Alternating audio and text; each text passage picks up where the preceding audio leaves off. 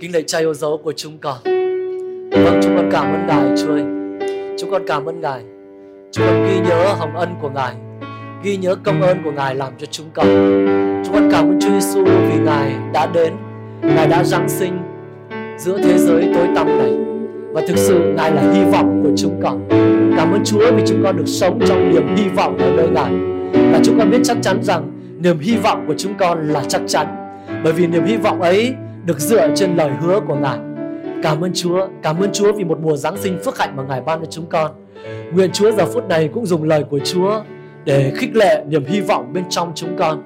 Chúng con nguyện sống một đời sống Chúa giúp chúng con để làm vinh hiển cho danh lớn của Ngài. Tạ ơn Chúa và hết thầy chúng con cùng nhau hiệp ý cầu nguyện nhân danh Đức Chúa Jesus Christ. Amen. Yeah. Xin hãy nói một điều gì đó tốt lành với người bên cạnh ạ và chúng ta có thể ngồi xuống trong sự bình an của Chúa.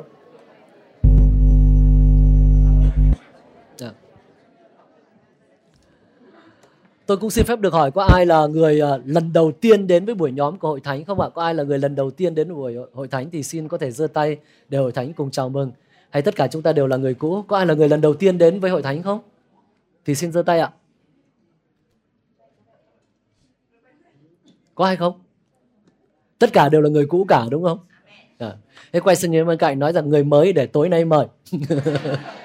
à, tối nay chúng ta sẽ có buổi truyền giảng ở ờ, Hanoi Club đúng không? Vâng và anh chị em có thể mời bạn bè. Tất nhiên chúng ta còn nhiều sự kiện nữa trong mùa Giáng sinh này để truyền giảng và rất mong chúng ta có thể mời bạn bè thân hữu của chúng ta đến với các cái sự kiện truyền giảng của hội thánh.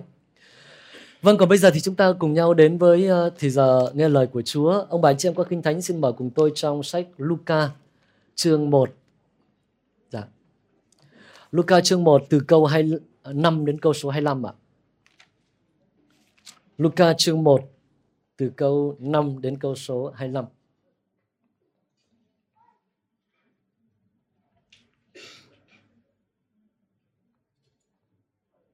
Luca chương 1 từ câu 5 đến câu 25. Dạ, ông bà chị em mở được rồi, tôi xin phép đọc và chúng ta cùng theo dõi. Trong đời Herod, vua xứ Jude, có một thầy tế lễ thuộc ban Abijah tên là Sachari, vợ là Elizabeth, thuộc dòng dõi Aaron. Cả hai đều là người công chính trước mặt Đức Chúa Trời, vâng giữ mọi điều răn và lễ nghi của Chúa một cách trọn vẹn. Họ không có con vì Elizabeth hiếm muộn và cả hai đều cao tuổi. Chuyện xảy ra khi Sachari theo phiên thứ của ban mình làm công tác tế lễ trước mặt Đức Chúa Trời. Khi bắt thăm theo thông lệ của các thầy tế lễ, ông đã trúng thăm được vào đền thờ của Chúa để dâng hương. Trong giờ dâng hương, cả đoàn dân đông đều ở ngoài cầu nguyện. Bấy giờ, có một thiên sứ của Chúa hiện đến với Sachari, đứng bên phải bàn thờ dân hương. Thấy thiên sứ, Sachari bối rối, kinh hãi. Nhưng thiên sứ bảo ông, Này Sachari, đừng sợ, vì lời cầu nguyện của con, vì lời cầu nguyện của ngươi đã được nhập. Elizabeth, vợ ngươi, sẽ sinh một con trai. Ngươi hãy đặt tên là Răng. Con trai ấy sẽ làm cho ngươi vui mừng hớn hở và nhiều người sẽ hoan hỉ khi con trẻ ra đời. Vì con trẻ ấy sẽ được tôn trọng trước mặt Chúa, không uống rượu nho hay thức uống có men và sẽ được đầy dẫy Đức Thánh Linh từ khi còn trong lòng mẹ. Con trẻ ấy sẽ đem nhiều người Israel trở lại cùng Chúa là Đức Chúa Trời của họ. Con ấy sẽ lấy tinh thần và quyền năng của Eli mà đi trước Chúa để đem làm cha trở về với con cái, đem kẻ không vâng phục đến sự khôn ngoan của người công chính và để chuẩn bị một dân tộc sẵn sàng cho Chúa. Sachari thưa với thiên sứ, làm sao tôi biết việc này sẽ xảy ra? Vì tôi đã già, vợ tôi đã cao tuổi rồi. Thiên sứ đáp, ta là Gabriel, hằng đứng trước mặt Đức Chúa Trời. Ta được sai đến nói với ngươi và báo tin mừng này cho ngươi. Này, ngươi sẽ bị câm, không thể nói được, cho đến ngày các điều ấy xảy ra vì ngươi không tin lời ta, là lời sẽ được ứng nghiệm đúng thời điểm. Trong lúc ấy, dân chúng đang đợi Sachari. Họ ngạc nhiên vì ông ở lâu trong đền thờ. Lúc đi ra, Sachari không nói được với dân chúng, thì họ mới hiểu rằng ông đã thấy một khải tượng trong đền thờ. Ông ra dấu cho họ vì vẫn còn bị câm. Khi những ngày phục vụ đã mãn, ông trở về nhà. Sau những ngày ấy, và ông là Elizabeth mang thai và ẩn mình trong năm tháng. Bà nói rằng, Chúa đã ban ơn cho tôi. Trong những ngày này, Ngài đoái thương tôi và cất đi sự hổ nhục của tôi giữa mọi người. Amen. Không biết uh, ông bà anh chị em chúng ta ngồi đây trong chúng ta đã từng bao giờ kinh nghiệm là mình phải chờ đợi một điều gì đó chưa? Dạ. Và chúng ta có cảm giác thế nào khi mà chúng ta phải chờ đợi? Hồi hộp. Gì nữa? Sốt ruột. Ừ uh-huh. Yeah. Dạ. Ông bà anh chị em có thích được chờ đợi không? À, amen à? Phần đa có vẻ như là đều là lắc đầu cả. À, anh Mạnh nói là muốn mọi thứ nó phải ngay và luôn đúng không? Đúng là chúng ta đang sống trong thời kỳ mọi thứ đều phải mì ăn liền rồi lò vi sóng. Mọi thứ diễn ra một cách rất nhanh chóng. Có một người nói câu như thế này. Chờ đợi không đáng sợ. Đáng sợ là không biết phải chờ cho đến bao giờ. dạ. Và nếu ai trong số chúng ta mà từng ghét cái cảm giác phải chờ đợi thì có lẽ chúng ta rất đồng cảm với hai nhân vật trong câu chuyện kinh thánh mà chúng ta vừa đọc. Đó là Sachari và Elizabeth. À, tôi với ông bà anh chị em chúng ta hãy cùng nhau à, đặt mình vào trong hoàn cảnh của họ một chút. À, Sachari và Elizabeth à, lúc mà còn trẻ đi thì có thể nói rằng đây là một cặp rất là môn đăng hộ đối. Đúng không ạ? Tên gọi Sachari trong tiếng Hebrew có nghĩa là Đức Chúa Trời nhớ. Còn Elizabeth trong tiếng Hebrew có nghĩa là Đức Chúa Trời là lời thề của tôi. Cho nên hai người ghép lại thành hai vợ chồng có tên là Đức Chúa Trời nhớ lời thề của tôi. Rất là kỳ diệu, rất tuyệt vời, rất là môn đăng hộ đối. Chàng cũng là thuộc uh, thầy tế lễ, thuộc ban Abijah. Còn vợ thì là cũng là thuộc dòng dõi Aaron, cũng là thầy tế lễ thượng phẩm. Cho nên có thể nói rằng một cặp đôi rất hoàn hảo. Và chúng ta có thể tưởng tượng khi họ gặp nhau, ngay cái tên thôi ghép vào đã rất là hay như vậy rồi. Và chúng ta tưởng tượng trong ngày cưới và đêm tân hôn, chắc là cái cặp vợ chồng tin kính này hẳn là sẽ nắm tay nhau cùng cầu nguyện. Tạ ơn Chúa đã đưa chúng ta về với nhau. Và tôi chắc chắn rằng một trong điều mà họ cầu nguyện đó là họ sẽ cầu xin gì? Ừ, chúng ta đều hiểu cả. Chắc chắn là họ sẽ cầu xin, Chúa ơi, cho chúng con một một người con. Cặp vợ chồng nào mà chẳng mong ước như thế. Đặc biệt là thời xưa. Thế và tôi có thể tưởng tượng chẳng hạn một tháng trôi qua. Sacheri đi phục vụ trong đền thờ về nhà và hỏi Elizabeth Elizabeth có cái gì mới không? Elizabeth chắc là cười ngượng ngùng nói, anh làm cái gì mà nhanh chóng thế? Anh phải từ từ chứ. Yeah. Hai tháng trôi qua, ba tháng trôi qua, năm tháng trôi qua, vẫn không có gì. Chín tháng trôi qua, mười tháng trôi qua. Và một số cặp mà cùng cưới với họ, bây giờ bắt đầu có tín hiệu vui rồi.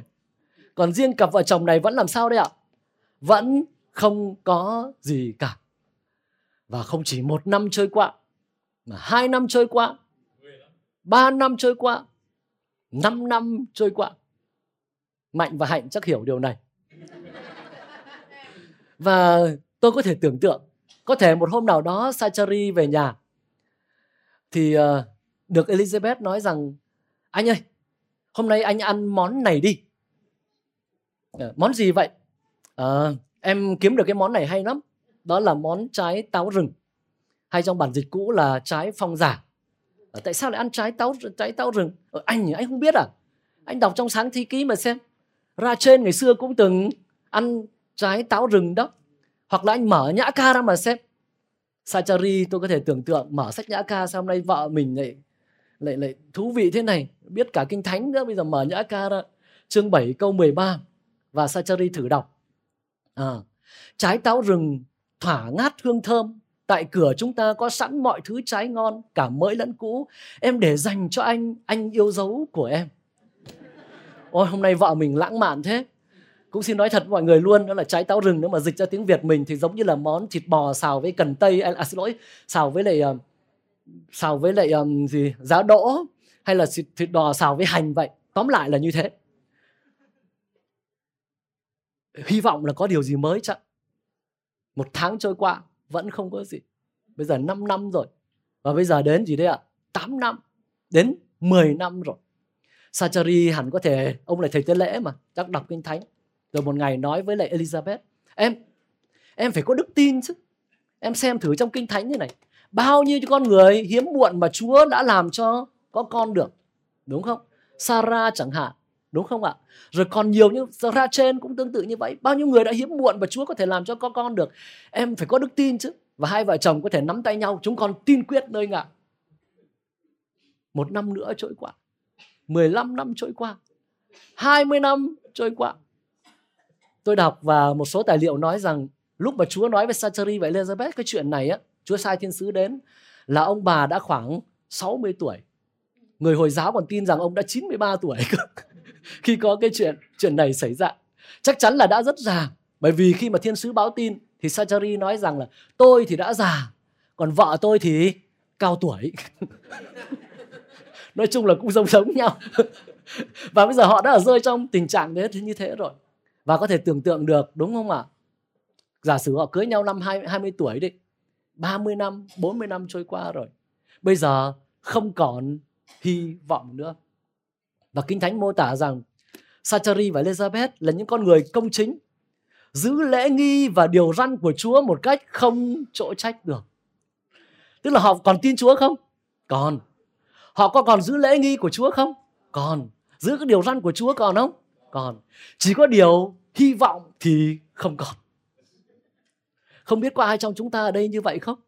Chúng ta đã từng trông đợi Chúa làm với chúng ta một điều gì đó, đã vô cùng trông đợi, vô cùng khao khát nhưng một thời gian trôi qua, thấy cái điều đó nó không không thành lời cầu nguyện có vẻ bị trì hoãn và chúng ta vẫn giữ lễ nghi và điều răn của Chúa không chỗ trách được.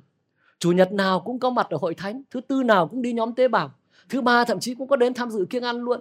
Chỉ có điều niềm hy vọng ở bên trong không còn. Và nếu như chúng ta hiểu điều đó, thì chắc chúng ta hiểu được cái hoàn cảnh của Sachari và Elizabeth lúc này. Cho đến một ngày yeah khi mà đến cái ban của Sachari được vào để phục vụ ở trong đền thờ của Chúa người ta nói rằng vào cái thời này á, là là số lượng thầy tế lễ rất đông, cho nên phải chia thành 24 ban để phục vụ trong 2 năm. Có nghĩa là một ban chỉ được phục vụ một lần trong 2 năm. Và tổng số lượng thầy tế lễ là khoảng 18.000 ông. Cho nên là kể cả là ban mình được uh, phục vụ thì cũng không phải là dễ để đến lượt mình. Cho nên các thầy tế lễ phải làm sao đấy ạ? Phải bốc thăm, bốc thăm xem ai được vào. Thế và trong các cái khâu để phục vụ trong đền thờ thì người ta chia ra thành ba nhiệm vụ. Nhiệm vụ thứ nhất đó là dọn cái bàn thờ sông Hương giết, giết, giết con sinh tế ở bên ngoài. Đó là nhiệm vụ thứ nhất. Là dọn cái bàn thờ đó. Nhiệm vụ thứ hai là giết cái con sinh tế. Và nhiệm vụ thứ ba là vào ở nơi thánh và sông Hương ở trong nơi thánh. Nếu mà anh chị em làm thầy tế lễ, anh chị em muốn làm cái nhiệm vụ nào? Ừ, chắc chắn ai chẳng muốn vào trong nơi nơi thánh và thậm chí nơi trí thánh để được làm sao đấy ạ? Được sông Hương. Dạ. Và đúng không ạ?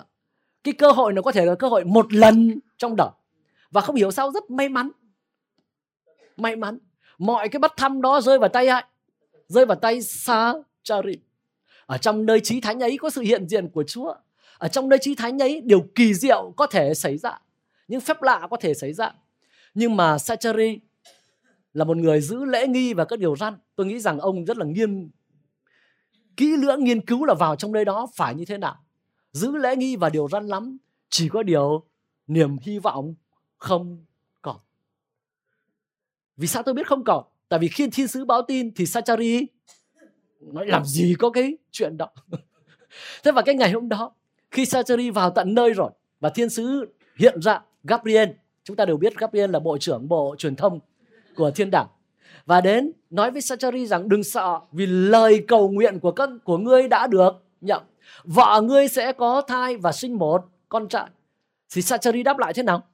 làm sao mà có cái chuyện như vậy tôi đã già vợ tôi thì thì cao tuổi rồi làm sao mà có chuyện mừng như thế cho nên có thể nói rằng Sachari giữ lễ nghi vẫn vẫn chỉn chu chỉ có điều niềm hy vọng ở bên trong không có nhưng mà lời thiên sứ nói rằng là con đó con mà ngươi sinh ra đó sẽ đem nhiều người Israel trở lại cùng Chúa là Đức Trời của họ con ấy sẽ lấy tinh thần và quyền năng của Eli mà đi trước Chúa để đem lòng cha trở về với lòng con cái, đem kẻ không vâng phục đến với sự khôn ngoan của người công chính và để chuẩn bị một dân tộc sẵn sàng cho Chúa.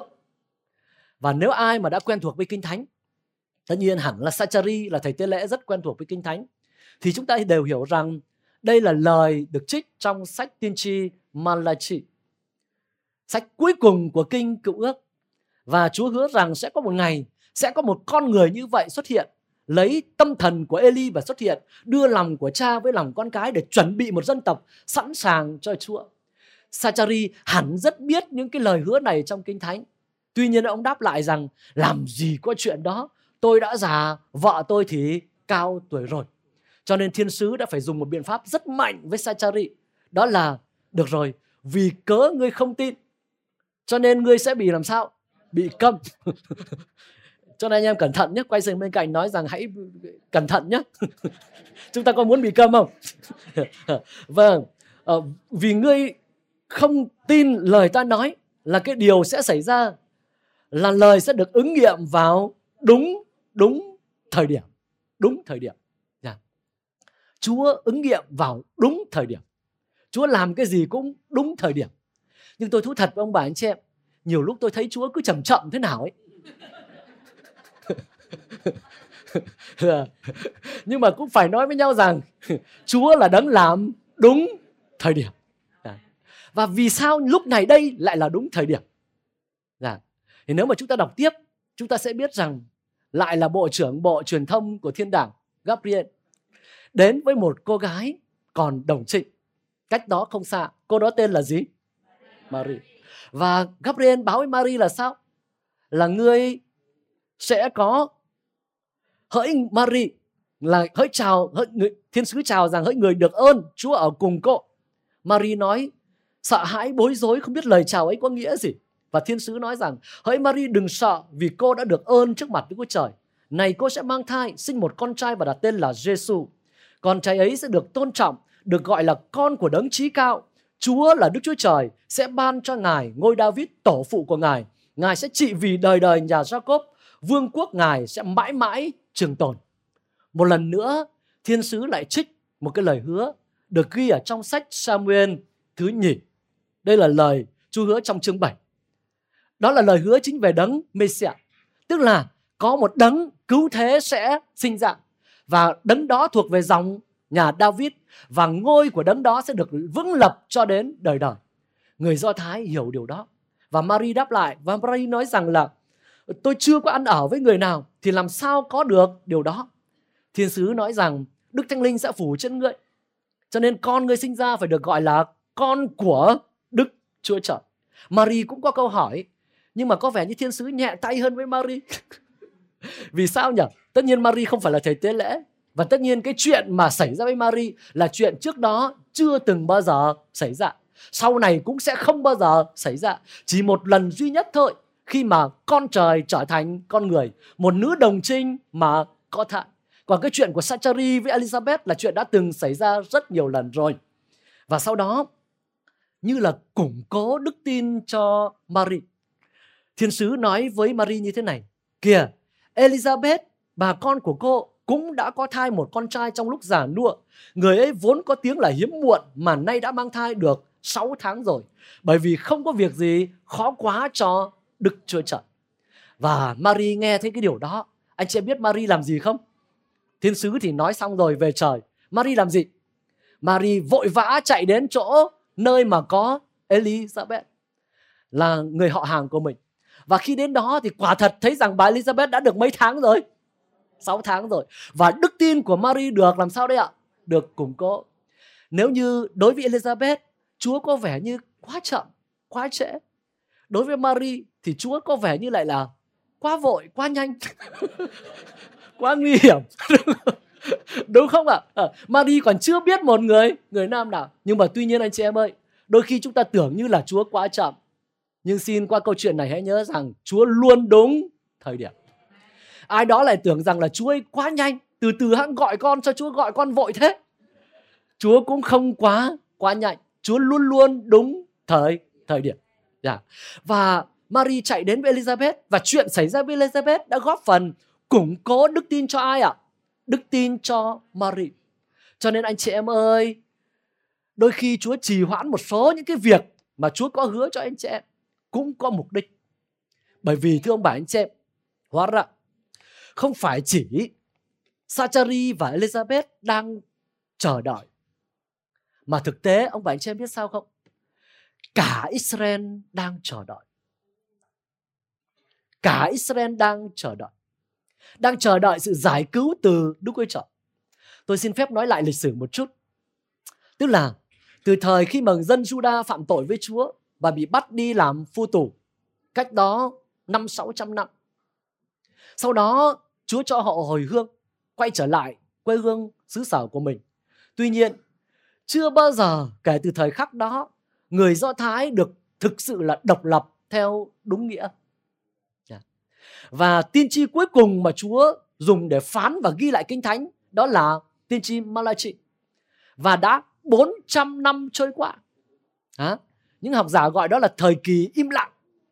Im lặng là bởi vì Chúa không không không không thấy phán một tiếng nào cả, không có một tiên tri nào nữa dấy lệ.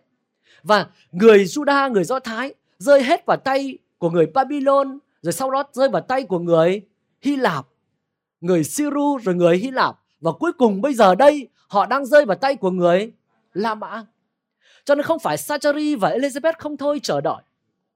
Không chỉ cái sự hy vọng của cá nhân họ đang bị trì hoãn mà có vẻ như sự hy vọng và lời hứa của Chúa đối với cả một dân tộc đang bị trì hoãn. Và đó là cái thời kỳ như thế. Cả dân tộc đang đang trì hoãn, đang bị trì hoãn. Và thưa ông bà anh chị em, nhưng như đã nói, trong suốt cái thời kỳ đó gọi là thời kỳ im lặng, nhưng mà không có nghĩa là Chúa không làm bất cứ một điều gì. Ngày nay ngoảnh lại thì tất cả mọi người đều nói rằng thực ra Chúa Giêsu sinh đúng thời điểm lắm. Tin lành của Chúa đã xuất hiện một cách rất đúng thời điểm. Ờ, và không phải chỉ con người nói, mà trong Galati chương 4 câu 4, Kinh Thánh Phaolô có nói rằng khi kỳ đã chọn, Đức Chúa Trời đã sai con một của Ngài được sinh ra bởi một người nữ. Có nghĩa là Chúa Giêsu sinh ra vào đúng thời điểm khi mà kỳ đã chọn. Có thể chúng ta về mặt tự nhiên chúng ta có thể đưa ra một số những lý do thế này để thấy rằng Chúa Giêsu đã sinh ra vào rất đúng thời điểm. Đó. Khi Chúa Giêsu đã hoàn thành công tác cứu chuộc trên thập tự giá rồi thì tất nhiên đó là cái tin lành cho khắp tất cả muôn dân. Nhưng mà để thực sự tin lành trở thành đúng nghĩa cho muôn dân thì cái tin lành đó phải được làm sao? Được loan báo ra, được loan báo ra. Đúng không ạ? Và người ta nói rằng vào cái thời kỳ mà Chúa Giêsu sinh ra, cả thế giới châu Âu lúc bây giờ có chung một ngôn ngữ đó là tiếng gì? Hy Lạp. Tiếng Hy Lạp. Với cái vai trò của Alexander Đại Đế, cái vị ờ, vị hoàng đế của Hy Lạp đó, đi chinh phục rất nhiều lãnh thổ. Nhưng không chỉ chinh phục các lãnh thổ mà còn loan truyền. Ông còn cái khát vọng trong lòng ông là truyền bá văn hóa và ngôn ngữ của Hy Lạp. Và nhờ cái điều đó mà cuối cùng toàn bộ cái vùng châu Âu đó nói một thứ tiếng chung là Hy Lạp. Đó là lý do vì sao tân ước của chúng ta được viết bằng tiếng Hy Lạp. Và cái ngôn ngữ ấy rõ ràng đã góp phần chúng ta biết ngày nay đi truyền giáo chẳng hạn tại sao bây giờ truyền giáo sang Lào chúng ta cảm thấy bị trở ngại một chút? Tại vì phải làm sao? Cái ngôn ngữ. Cái ngôn ngữ là vô cùng quan trọng. Phải vượt qua được cái ngôn ngữ. Thì dường như cái điều đó đã được Chúa chuẩn bị sẵn rồi. Góp phần cho tin lành của Chúa được lan truyền một cách nhanh nhanh chóng. Rồi điều gì nữa? Nếu như người Hy Lạp góp cho ngôn ngữ, thì người La Mã lại góp cho hệ thống đường xá. Chúng ta đều biết cái câu nói rằng mọi con đường đều dẫn đến Roma. À, và chính cái hệ thống đường xá như vậy giúp cho Phaolô, giúp cho các giáo sĩ thời đầu có thể đi một cách nhanh chóng hơn và lan truyền tin lành của Chúa. Rồi điều gì nữa? Người La Mã còn đóng góp một điều nữa đó là quân đội. Quân đội La Mã rất hùng mạnh và chính quân đội La Mã thời kỳ đầu á, là đã góp phần bảo vệ cho các cho những cái người đi truyền giáo. À, và như vậy một lần nữa chúng ta thấy rằng Chúa thực sự Ngài đã hành động rất đúng thời điểm, đúng thời điểm. À, cho nên chúng ta thấy nhé, khi Mary nói lời tạ ơn Chúa thì cô ấy nói như thế này Ngài đã giúp đỡ Israel đầy tớ của Ngài và nhớ lại sự thương xót của Ngài như đã phán với tổ phụ chúng ta, với Abraham và dòng dõi người cho đến muôn muôn đời. Một lần nữa Mary nhắc lại rằng gì ạ? Chúa là đấng thành tín và Ngài nhớ những lời hứa của Ngài. Thế rồi cái ngày mà Răng Bắp Tít được sinh ra. Tất nhiên tất cả họ hàng bây giờ đều nghe cái chuyện ông bà già như thế rồi mới có con. Cho nên họ đều đến chúc mừng. Đúng không ạ? À? Họ đến chúc mừng và họ bàn nhau là phải đặt tên cho cái cậu này như thế nào. Tất cả mọi người họ hàng đều nghĩ rằng tại vì ông Sachari thì bây giờ bị câm mất rồi. Cho nên họ hàng nghĩ rằng, ồ, đặt tên là Sachari theo tên của cha nó. Nhưng mà bà vợ nói rằng không, phải đặt tên nó là Răng. Mọi người nói, thế thì hỏi Sachari xem là đặt tên là cái gì. Và mọi người đưa cho, ờ, ra dấu đưa cho Sachari một cái bảng. Và Sachari viết trên tên cái bảng đó là gì ạ? Răng là tên của nó. Viết xong cái đó, tự nhiên Sachari đang câm mà lại làm sao đây ạ? Nói được. và tất cả mọi người đều vô cùng ngạc nhiên. Và mọi người, anh chị em biết mọi người nói với nhau thế nào không? Con trẻ này về sau sẽ ra thể nào? Vì thật tay Chúa ở cùng con trẻ ấy. Tức là mọi người nói về ai ạ? răng Bắp Tít. Nói rằng, u, răng bắp tít thế này thì về sau sẽ như thế nào? Bởi vì rõ ràng là tay Chúa đang ở trên răng bắp tít. Nhưng Sachari lúc bây giờ được mở miệng rất đúng lúc cho nên cũng phải nói là Chúa làm cho câm cũng rất đúng lúc mà làm mở miệng cũng rất đúng lúc và Sachari mở miệng ra được đầy dẫn chức linh và ông bắt đầu nói một bài ca ngợi Chúa anh chị biết sao không bài này có 12 câu thì 11 câu về Chúa Giêsu chỉ có một câu thôi về Răng Baptist và nói rằng Răng Baptist là người dọn đường cho Chúa còn về chẳng hạn trong phần cuối chẳng hạn Chúa Sachari nói rằng như Ngài đã dùng miệng các nhà tiên tri thánh phán hứa từ thuở xưa, Ngài đang làm ứng nghiệm điều đó. Nói tóm lại là toàn bộ đoàn dân đang tập trung sự chú ý vào ai? Răng Baptist. Sao có chuyện lạ như vậy? Đúng không ạ? Nhưng mà ngay lập tức Sachari bây giờ chuyển sự chú ý không phải là về Răng Baptist mà chuyển sự chú ý về ai ạ? Về Chúa Giêsu và về việc là Đức Chúa Trời Ngài ứng nghiệm những lời phán hứa của Ngài. Đức Chúa Trời ứng nghiệm lời phán hứa của Ngài. Hallelujah. Và dân sắp cả xứ đó đồn ra khắp mọi nơi. Và chúng ta hiểu rằng qua chuyện Sachari này, như vậy lòng người Juda bây giờ thực ra không phải trông ngóng nhiều ở Giăng Baptist, nhưng mà trông ngóng một người mà Giăng Baptist sẽ dọn đường. Người đó chính là ai ông bà anh chị em? Người đó chính là Chúa Giêsu. Chúng ta đang sống trong tháng Giáng sinh. Tháng Giáng sinh theo truyền thống của Hội Thánh được gọi là mùa vọng. Mùa vọng. Mùa vọng có nghĩa là có nghĩa là mùa mà chúng ta trông đợi. À, hy vọng và thực ra cái cái ý mạnh hơn đó là trông đợi. Chúng ta ngóng trông. Cho nên Giáng sinh không phải chỉ là nhớ lại chuyện đã qua về việc cách đây hơn 2.000 năm Chúa Giêsu đã Giáng sinh. Tất nhiên chúng ta nhớ chuyện đó. Cảm ơn Chúa vì điều đó. Nhưng mà Giáng sinh, nhưng mà mùa vọng này còn là cái mùa để chúng ta trông đợi, chúng ta vọng trông, chúng ta chờ đợi rằng Chúa Giêsu Ngài sẽ làm sao ạ? Sẽ trở lại. Hallelujah. Trong Kinh Thánh này có nhiều lời tiên tri.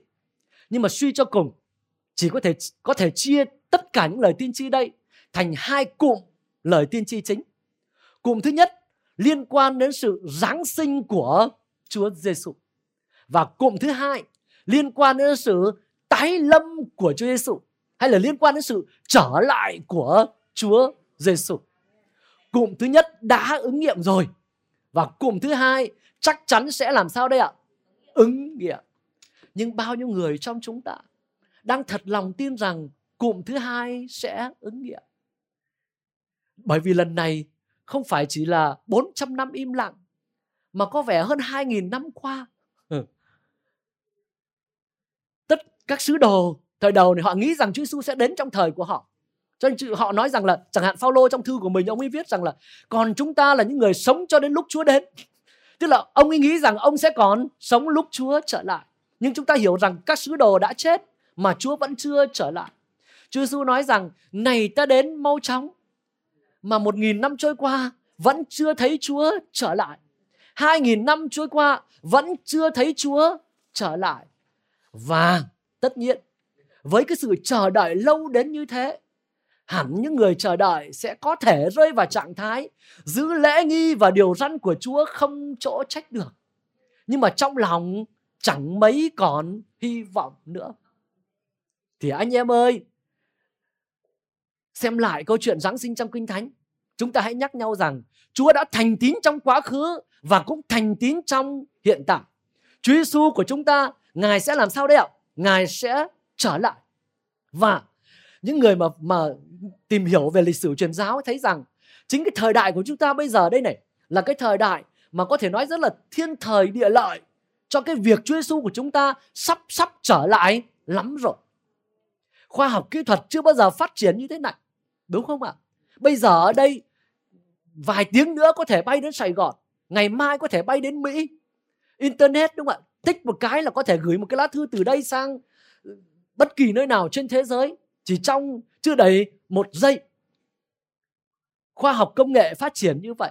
Các sắc dân, nhiều sắc dân đã được nghe đến Chúa như vậy. Tất cả những dấu hiệu đó là dấu hiệu của cái việc gì? Anh chị em ơi, Chúa không im lặng. Chúa không phải là quên cái lời hứa của Chúa đã được ghi trong sách Kinh Thánh này đâu. Chúa vẫn đang làm việc và đang chuẩn bị cho lần đến thứ hai của Chúa Giêsu. Nhưng khi Ngài đến, liệu chúng ta có đang có sự trông đợi hay không? Chúng ta đang có sự đức tin và sự trông đợi như vậy hay không? Bởi vì không cẩn thận thì Sachari và Elizabeth chúng ta biết đó, đã rơi vào tình trạng tên của hai ông bà là Đức Chúa Trời nhớ lời thề. Nhưng mà 10 năm, 20 năm, 30 năm trôi qua rồi chả thấy cái mong ước của mình được thành. Và cuối cùng Đức Chúa Trời nhớ lời thề chỉ là trên danh nghĩa, chỉ là cái tên gọi thôi. Còn cái, cái cốt lõi của Đức Chúa Trời nhớ lời thề không còn ở trong lòng của họ nữa. Hình thức vẫn có, nhưng cái sự sống động bên trong đã không còn. Thì xin Chúa giúp các hội thánh của chúng ta ngày hôm nay bên đằng sau tất cả những bài hát, những vở kịch, những sự truyền giảng, vân vân và vân vân, những sự trang trí là một cái lòng mong mỏi rằng Chúa Giêsu ơi, Ngài sẽ làm sao đây ạ? Ngài sẽ trở lại và con trông đợi sự trở lại của Ngài. Hallelujah. Và có thể nói có một áp dụng này nữa. À. Đó là nếu như chúng ta thực sự trông đợi sự trở lại của Chúa, thì liệu chúng, trong lòng chúng ta này, có đang khát vọng và đang trông đợi Chúa sẽ dùng con làm một điều gì đó để góp phần cho sự trở lại của Chúa đến mau không? Tại vì Chúa Giêsu có nói rằng tin lành của Chúa phải được giao giảng làm chứng cho khắp muôn dân. Bấy giờ sự cuối cùng mới đến. Có một uh, người nói một câu nói rất nổi tiếng, tên của ông là William Carey. Ông là cha đẻ của phong trào truyền giáo tin lành uh, hải ngoại hiện đại. Và ông nói một câu như này, đó là hãy trông đợi những điều vĩ đại từ nơi Chúa và hãy cố gắng thực hiện những điều vĩ đại cho Chúa. Tôi xin kể một chút về nhân vật này. Lúc ông còn rất là trẻ, ông là người Anh. Thì ờ, trong lòng ông thực sự lại rất là nóng cháy cái việc rằng là phải mang tin lành đến cho những cái dân hải ngoại, cho những cái đất nước xa xôi chưa được nghe về Chúa. Và trong một cái hội nghị của các mục sư thì ông đã đứng dậy và ông nói về cái vấn đề đó rằng chúng ta cần phải mang tin lành đến cho những dân tộc khác nữa. Và anh chị biết sao không? Một mục sư lớn tuổi đứng dậy và nói với lại William Carey như này. Hỡi người trẻ tuổi. Chúa mà muốn cứu dân ngoại ấy, Chúa tự làm cái điều đó, không cần đến anh. Im miệng và ngồi xuống đi. À, và một mục sư lớn tuổi đã nói với uh, William Carey cái điều đó. Nhưng anh chị em biết William Carey làm gì không? Không mất cái hy vọng, không mất sự trông đợi từ nơi Chúa. Đến cuối năm 1792, ông còn thành lập hội truyền giáo hải ngoại và chính cá nhân ông đã sang Ấn Độ. Công việc lúc đầu rất khó khăn, giá rất nhiều điều phải trả. Nếu mà tính theo tiêu chuẩn của thời đó thì ông không phải là làm được việc lớn cho Chúa. Nhưng mà thực sự ông là người trông đợi những điều vĩ đại từ nơi Chúa. Còn ngày hôm nay ngoảnh lại thì thực sự nói rằng chúng ta có thể đánh giá và biết rằng ông đã làm điều rất vĩ đại cho Chúa. Trông đợi điều lớn lao từ nơi Chúa và thực hiện những điều vĩ đại cho Chúa, cố gắng thực hiện những điều lớn cho Chúa. Nếu anh anh em chúng ta thực sự đang sống trong mùa vọng, anh em trông vọng, mong đợi Chúa làm gì qua chúng ta. cho cái thế giới này đấy để thúc đẩy cái ngày của Chúa đến trở nên mau hơn. Anh chị em ơi, rất nhiều khi đôi khi một số những vấn đề trong cái ước mong của anh chị em mà còn bị trì hoãn ấy.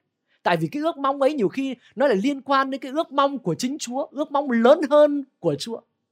Elizabeth và Zachary, Giăng Baptist trì hoãn mãi mới có con. Bởi vì đúng thời điểm ông bà sẽ có con và Giăng Baptist sinh ra lại còn góp phần trở thành người mở đường cho Đức Chúa Giêsu Christ. Tức là cái ước vọng của ông bà lại được đặt trong một cái kế hoạch lớn hơn, rộng hơn của Đức Chúa Trời. Anh em mình có muốn được như vậy không? Muốn để cái ước mong của con, cái kế hoạch của con này được là một cái mảnh ghép nho nhỏ nào đó ở trong cái chương trình lớn hơn của Chúa. Thì anh chị em ơi, chắc chắn là Chúa còn rất nhiều điều đang muốn làm và muốn sử dụng ông bà anh chị em để làm. Tôi cứ chỉ nghĩ đến Việt Nam thôi. Anh chị em có tin rằng đất nước của chúng ta có nhiều cái cần phải thay đổi không? Rất nhiều cái cần phải thay đổi. Chúng ta có thể cảm ơn Chúa hội thánh chúng ta ra thêm số lượng người. Nhưng mà tôi vừa đọc số liệu thống kê. Hà Nội, thống kê gần đây nhất thành phố Hà Nội là có khoảng hơn 8 triệu dân. Và anh chị em biết trong số hơn 8 triệu dân đó bao nhiêu người là tín hữu tin lành không? Festival 2017 thống kê cho biết tổng cộng tất cả các hội thánh tin lành ở khu vực Hà Nội tôi nghĩ cứ rộng rãi thì thì may ra được 10.000 người. Có nghĩa là gì? Có nghĩa là khoảng 1.000 người mới có một hoặc hai tín hữu tin lành. Mà tin lành đã đến với Việt Nam hơn 100 năm. Liệu chuyện đó có cần phải được thay đổi không? Amen. Hallelujah. Hãy trông đợi những điều lớn từ nơi Chúa. Và hãy cố gắng làm những điều lớn cho Chúa. Hoặc giáo dục của Việt Nam chẳng hạn. Tôi cứ nhìn thấy thằng con của tôi còi còi còi còi vác cái ba lô nặng chữ vại Hả? Và đến lớp thế kỷ thứ 21 rồi mà vẫn học một mớ kiến thức và bắt phải học thuộc lòng. Đi đến lớp là thấy chán. Có phải chỉ lỗi của các con không? Không. Có lẽ có phần lỗi của người người lớn nữa. Và ai sẽ thay đổi? Ai sẽ thay đổi? Chúa thì tất nhiên rồi, nhưng mà Chúa sẽ dùng con người để thay đổi được cái điều đó. Hay vào bệnh viện chẳng hạn. Không bao giờ tôi nhìn vào cái cảnh bệnh viện, đúng không ạ? Đến hai ba người bệnh nằm chung một cái giường. Có một lần tôi vào thăm một cái chú trong hội thánh. Và và thấy cái cảnh là chú thì một cái bình tiếp nước. Người khác cái bình tiếp nước mỗi ông một cái bình tiếp nước đi long long ở trong phòng này. Tức là tiếp nước mà mà vẫn cứ cầm này và đi long long ở trong phòng như vậy. Sao lại sao lại sao lại khủng khiếp như vậy? Có cần phải thay đổi không? Cần phải thay đổi.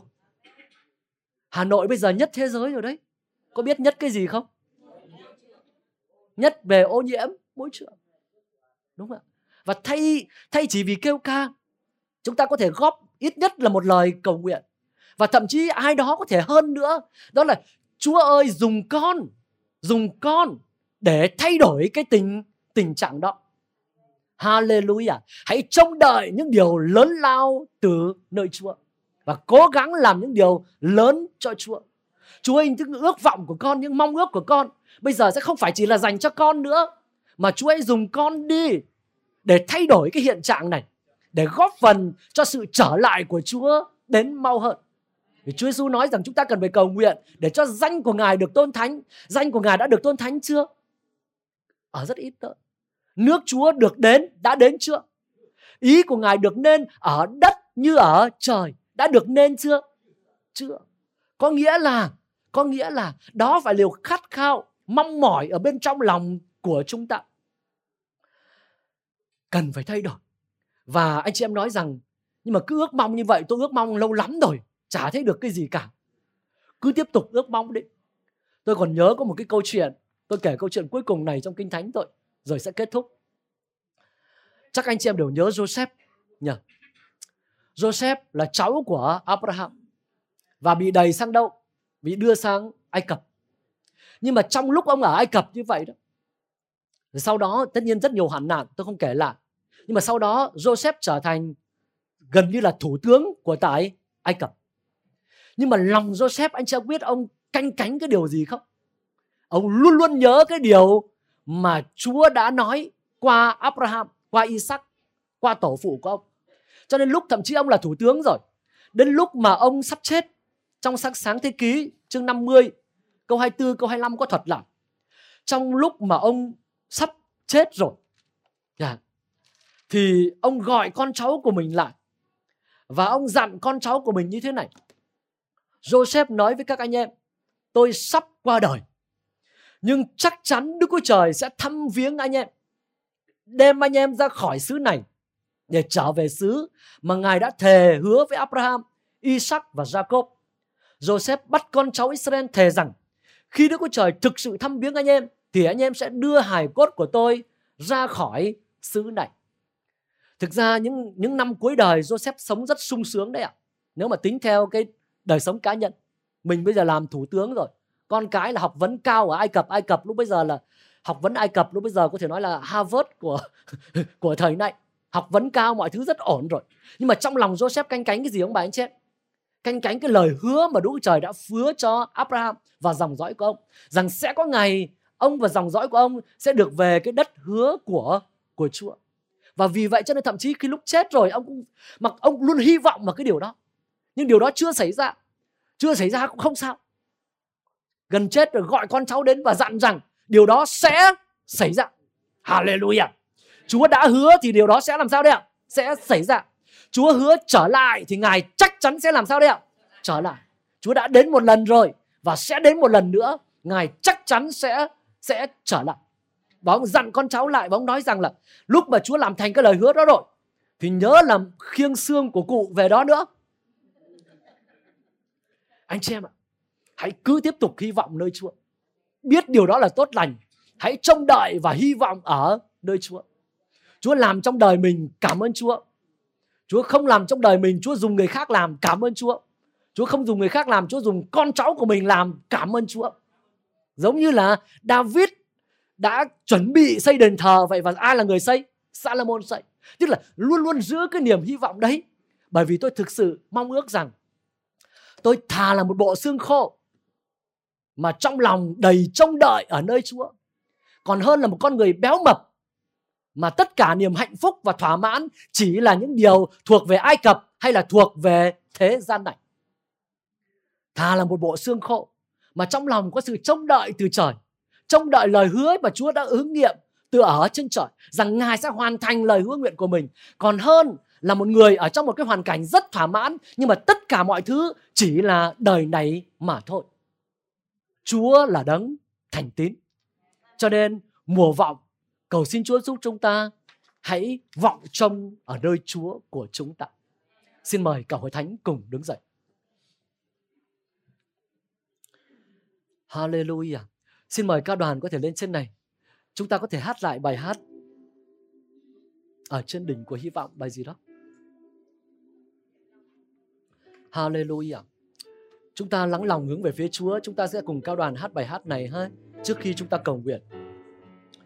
Oh, Sanahita Raito Shamanaburu.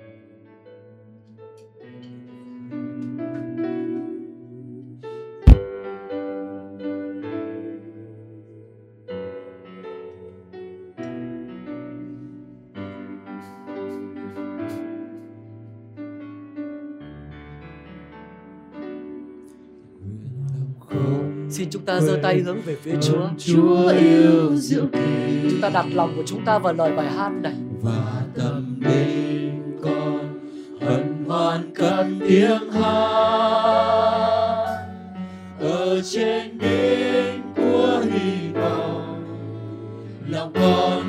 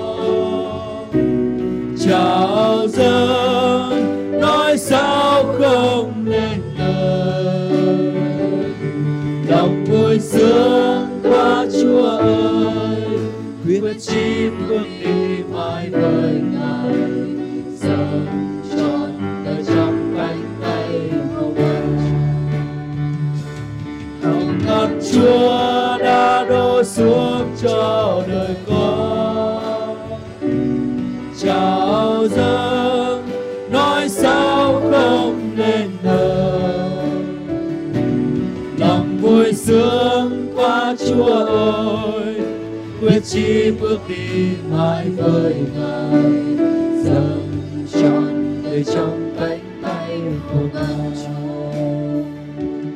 Hồng ân chúa đã đổ xuống cho đời con.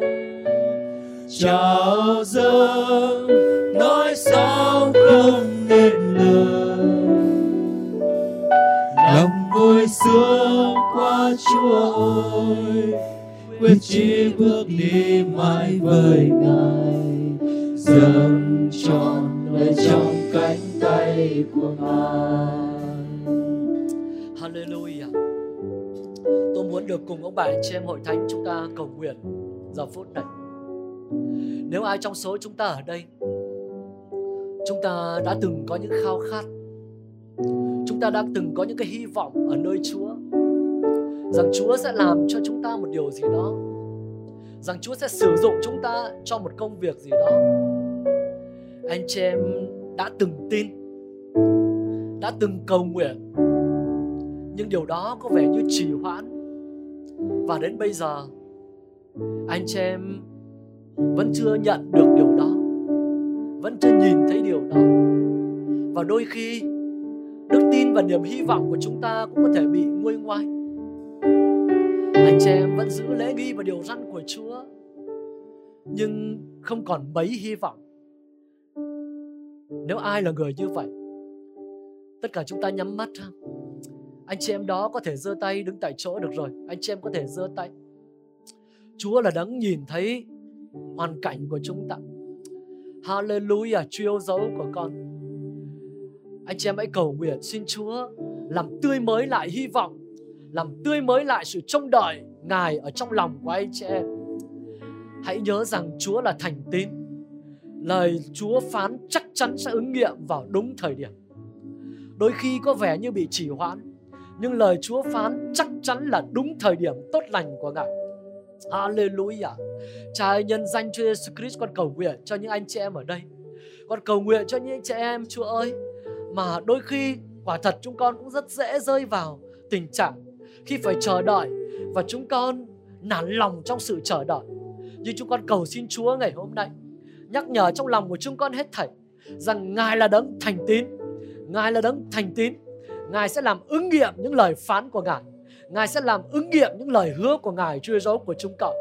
Nguyện niềm hy vọng bên trong chúng con được tươi mới. Nguyện niềm hy vọng bên trong chúng con được tươi mới. Nguyện niềm hy vọng bên trong chúng con được trở nên tươi mới. Chúng con lại sẽ trông đợi ở nơi Ngài. Chúng con lại sẽ trông đợi ở nơi Ngài với Chúa giêsu của chúng con. Có thể đó là lời hứa về sự cứu rỗi cho những thành viên gia đình của chúng con. Có thể đó là lời hứa về sự thay đổi người chồng hay người vợ hay là con cái của chúng con. Có thể là một lời hứa nào đó, Chúa ơi, mà lâu rồi chúng con vẫn chưa thấy nó được ứng nghiệm. Nhưng mà chúng con biết rằng Chúa Ngài sẽ làm ứng nghiệm lời hứa của Ngài. Chúa Ngài sẽ làm ứng nghiệm lời hứa của Ngài, Chúa ơi. Chúa Ngài sẽ làm thành những lời phán của Ngài. Vì Chúa là đấng thành tín, Nguyện niềm hy vọng của chúng con. Nguyện trong mùa Giáng sinh này Chúng con được nhắc nhở lại rằng Chúa là đấng thành tín với những lời phán của Ngài. Ngài đã đến và Ngài sẽ đến. Hallelujah! Và Ngài sẽ làm thành những lời phán của Ngài cho chúng con. Nguyện niềm hy vọng được tươi mới. Nguyện niềm hy vọng được tươi mới. Anh chị em hãy mạnh mẽ lên trong sự cầu nguyện. Hãy mạnh mẽ lên. Hallelujah! Niềm hy vọng của chúng ta được tươi mới. Niềm hy vọng của anh chị em chúng con được tươi mới ở Chúa của chúng con. Hallelujah! Hallelujah! Cảm ơn Chúa của chúng con. Cảm ơn Chúa của chúng con. Hallelujah. Lời cầu nguyện thứ hai tôi muốn được cùng hội thánh cầu nguyện. Anh chị em thấy đó, Nhiều khi cái điều Chúa muốn làm cho anh chị em Sẽ không phải chỉ là làm cho cá nhân của anh chị em đâu, Mà Chúa còn muốn dùng anh chị em Để làm cái chương trình lớn hơn của Chúa. Như Chúa dùng Giăng Baptist Là người mở đường cho Chúa Giêsu. Chúa cũng muốn dùng anh chị em Như một vết ghép nhỏ như một mắt xích nhỏ trong một cái kế hoạch lớn hơn của Chúa. Vì Giêsu chắc chắn sẽ trở lại. Giêsu chắc chắn sẽ tái lâm. Giêsu chắc chắn sẽ đến một lần nữa trên trái đất này và làm tươi mới lại mọi sự. Làm tươi mới lại vạn vật. Hallelujah. Anh chị em, giờ phút này mỗi người chúng ta hãy cầu nguyện với nơi Chúa. Hãy đặt sự hy vọng của Ngài vào trong lòng của con để con dám trông đợi dám hy vọng những điều vĩ đại từ nơi Chúa và sẽ cố gắng làm những điều lớn lao cho Chúa của chúng con. Hallelujah. Chúa ơi hãy đặt hy vọng của chúng con. Anh, anh chị em nào mong muốn để Chúa đặt niềm hy vọng, đặt sự trông đợi đó vào trong lòng của mình. Chúng ta hãy giơ hai tay của mình hướng những bày tỏ, những bày tỏ sự trông đợi của chúng ta ở nơi ngài. Chúa ơi chúng con thà là một bộ xương khô mà trong lòng của chúng con chất chứa hy vọng ở nơi ngài thà là một bộ xương khô, kể cả chúng con chết mà chưa nhìn thấy cái điều Chúa hứa, con cái của chúng con sẽ được nhìn thấy. Nhưng nguyện chúng con là một dòng dõi của hy vọng.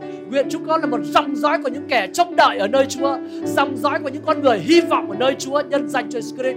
Chúng con sẽ không chỉ sống cho đời này, không chỉ mong ước sự thành công trong đời này, mà chúng con hy vọng cho nước trời được đến Chúa ơi. Hy vọng cho sự Giêsu trở lại. Hallelujah. Hãy đặt hy vọng của Ngài trong lòng của chúng con. Hãy đặt sự trông đợi Ngài trong lòng của chúng con trong mùa vọng này Chúa ơi. Hãy đặt sự trông đợi, hãy đặt sự hy vọng Ngài vào trong lòng của chúng con. Cảm ơn Chúa của chúng con. Chúa ơi, hãy dùng chúng con. Hãy dùng chúng con để thay đổi thế giới xung quanh chúng con. Hãy dùng chúng con để góp phần một phần nào đó thay đổi tình trạng của đất nước chúng con. Hãy dùng chúng con. Hãy dùng chúng con để góp phần một phần nào đó cho danh Ngài được tôn thánh, cho nước Ngài được đến và cho ý muốn của Ngài được đến ở đất như ở trời. Tạ ơn Chúa và hết thầy chúng con cùng nhau hiệp ý cầu nguyện nhân danh Chúa Giêsu Christ. Amen. Amen. Xin Chúa ban phước trong bài trẻ.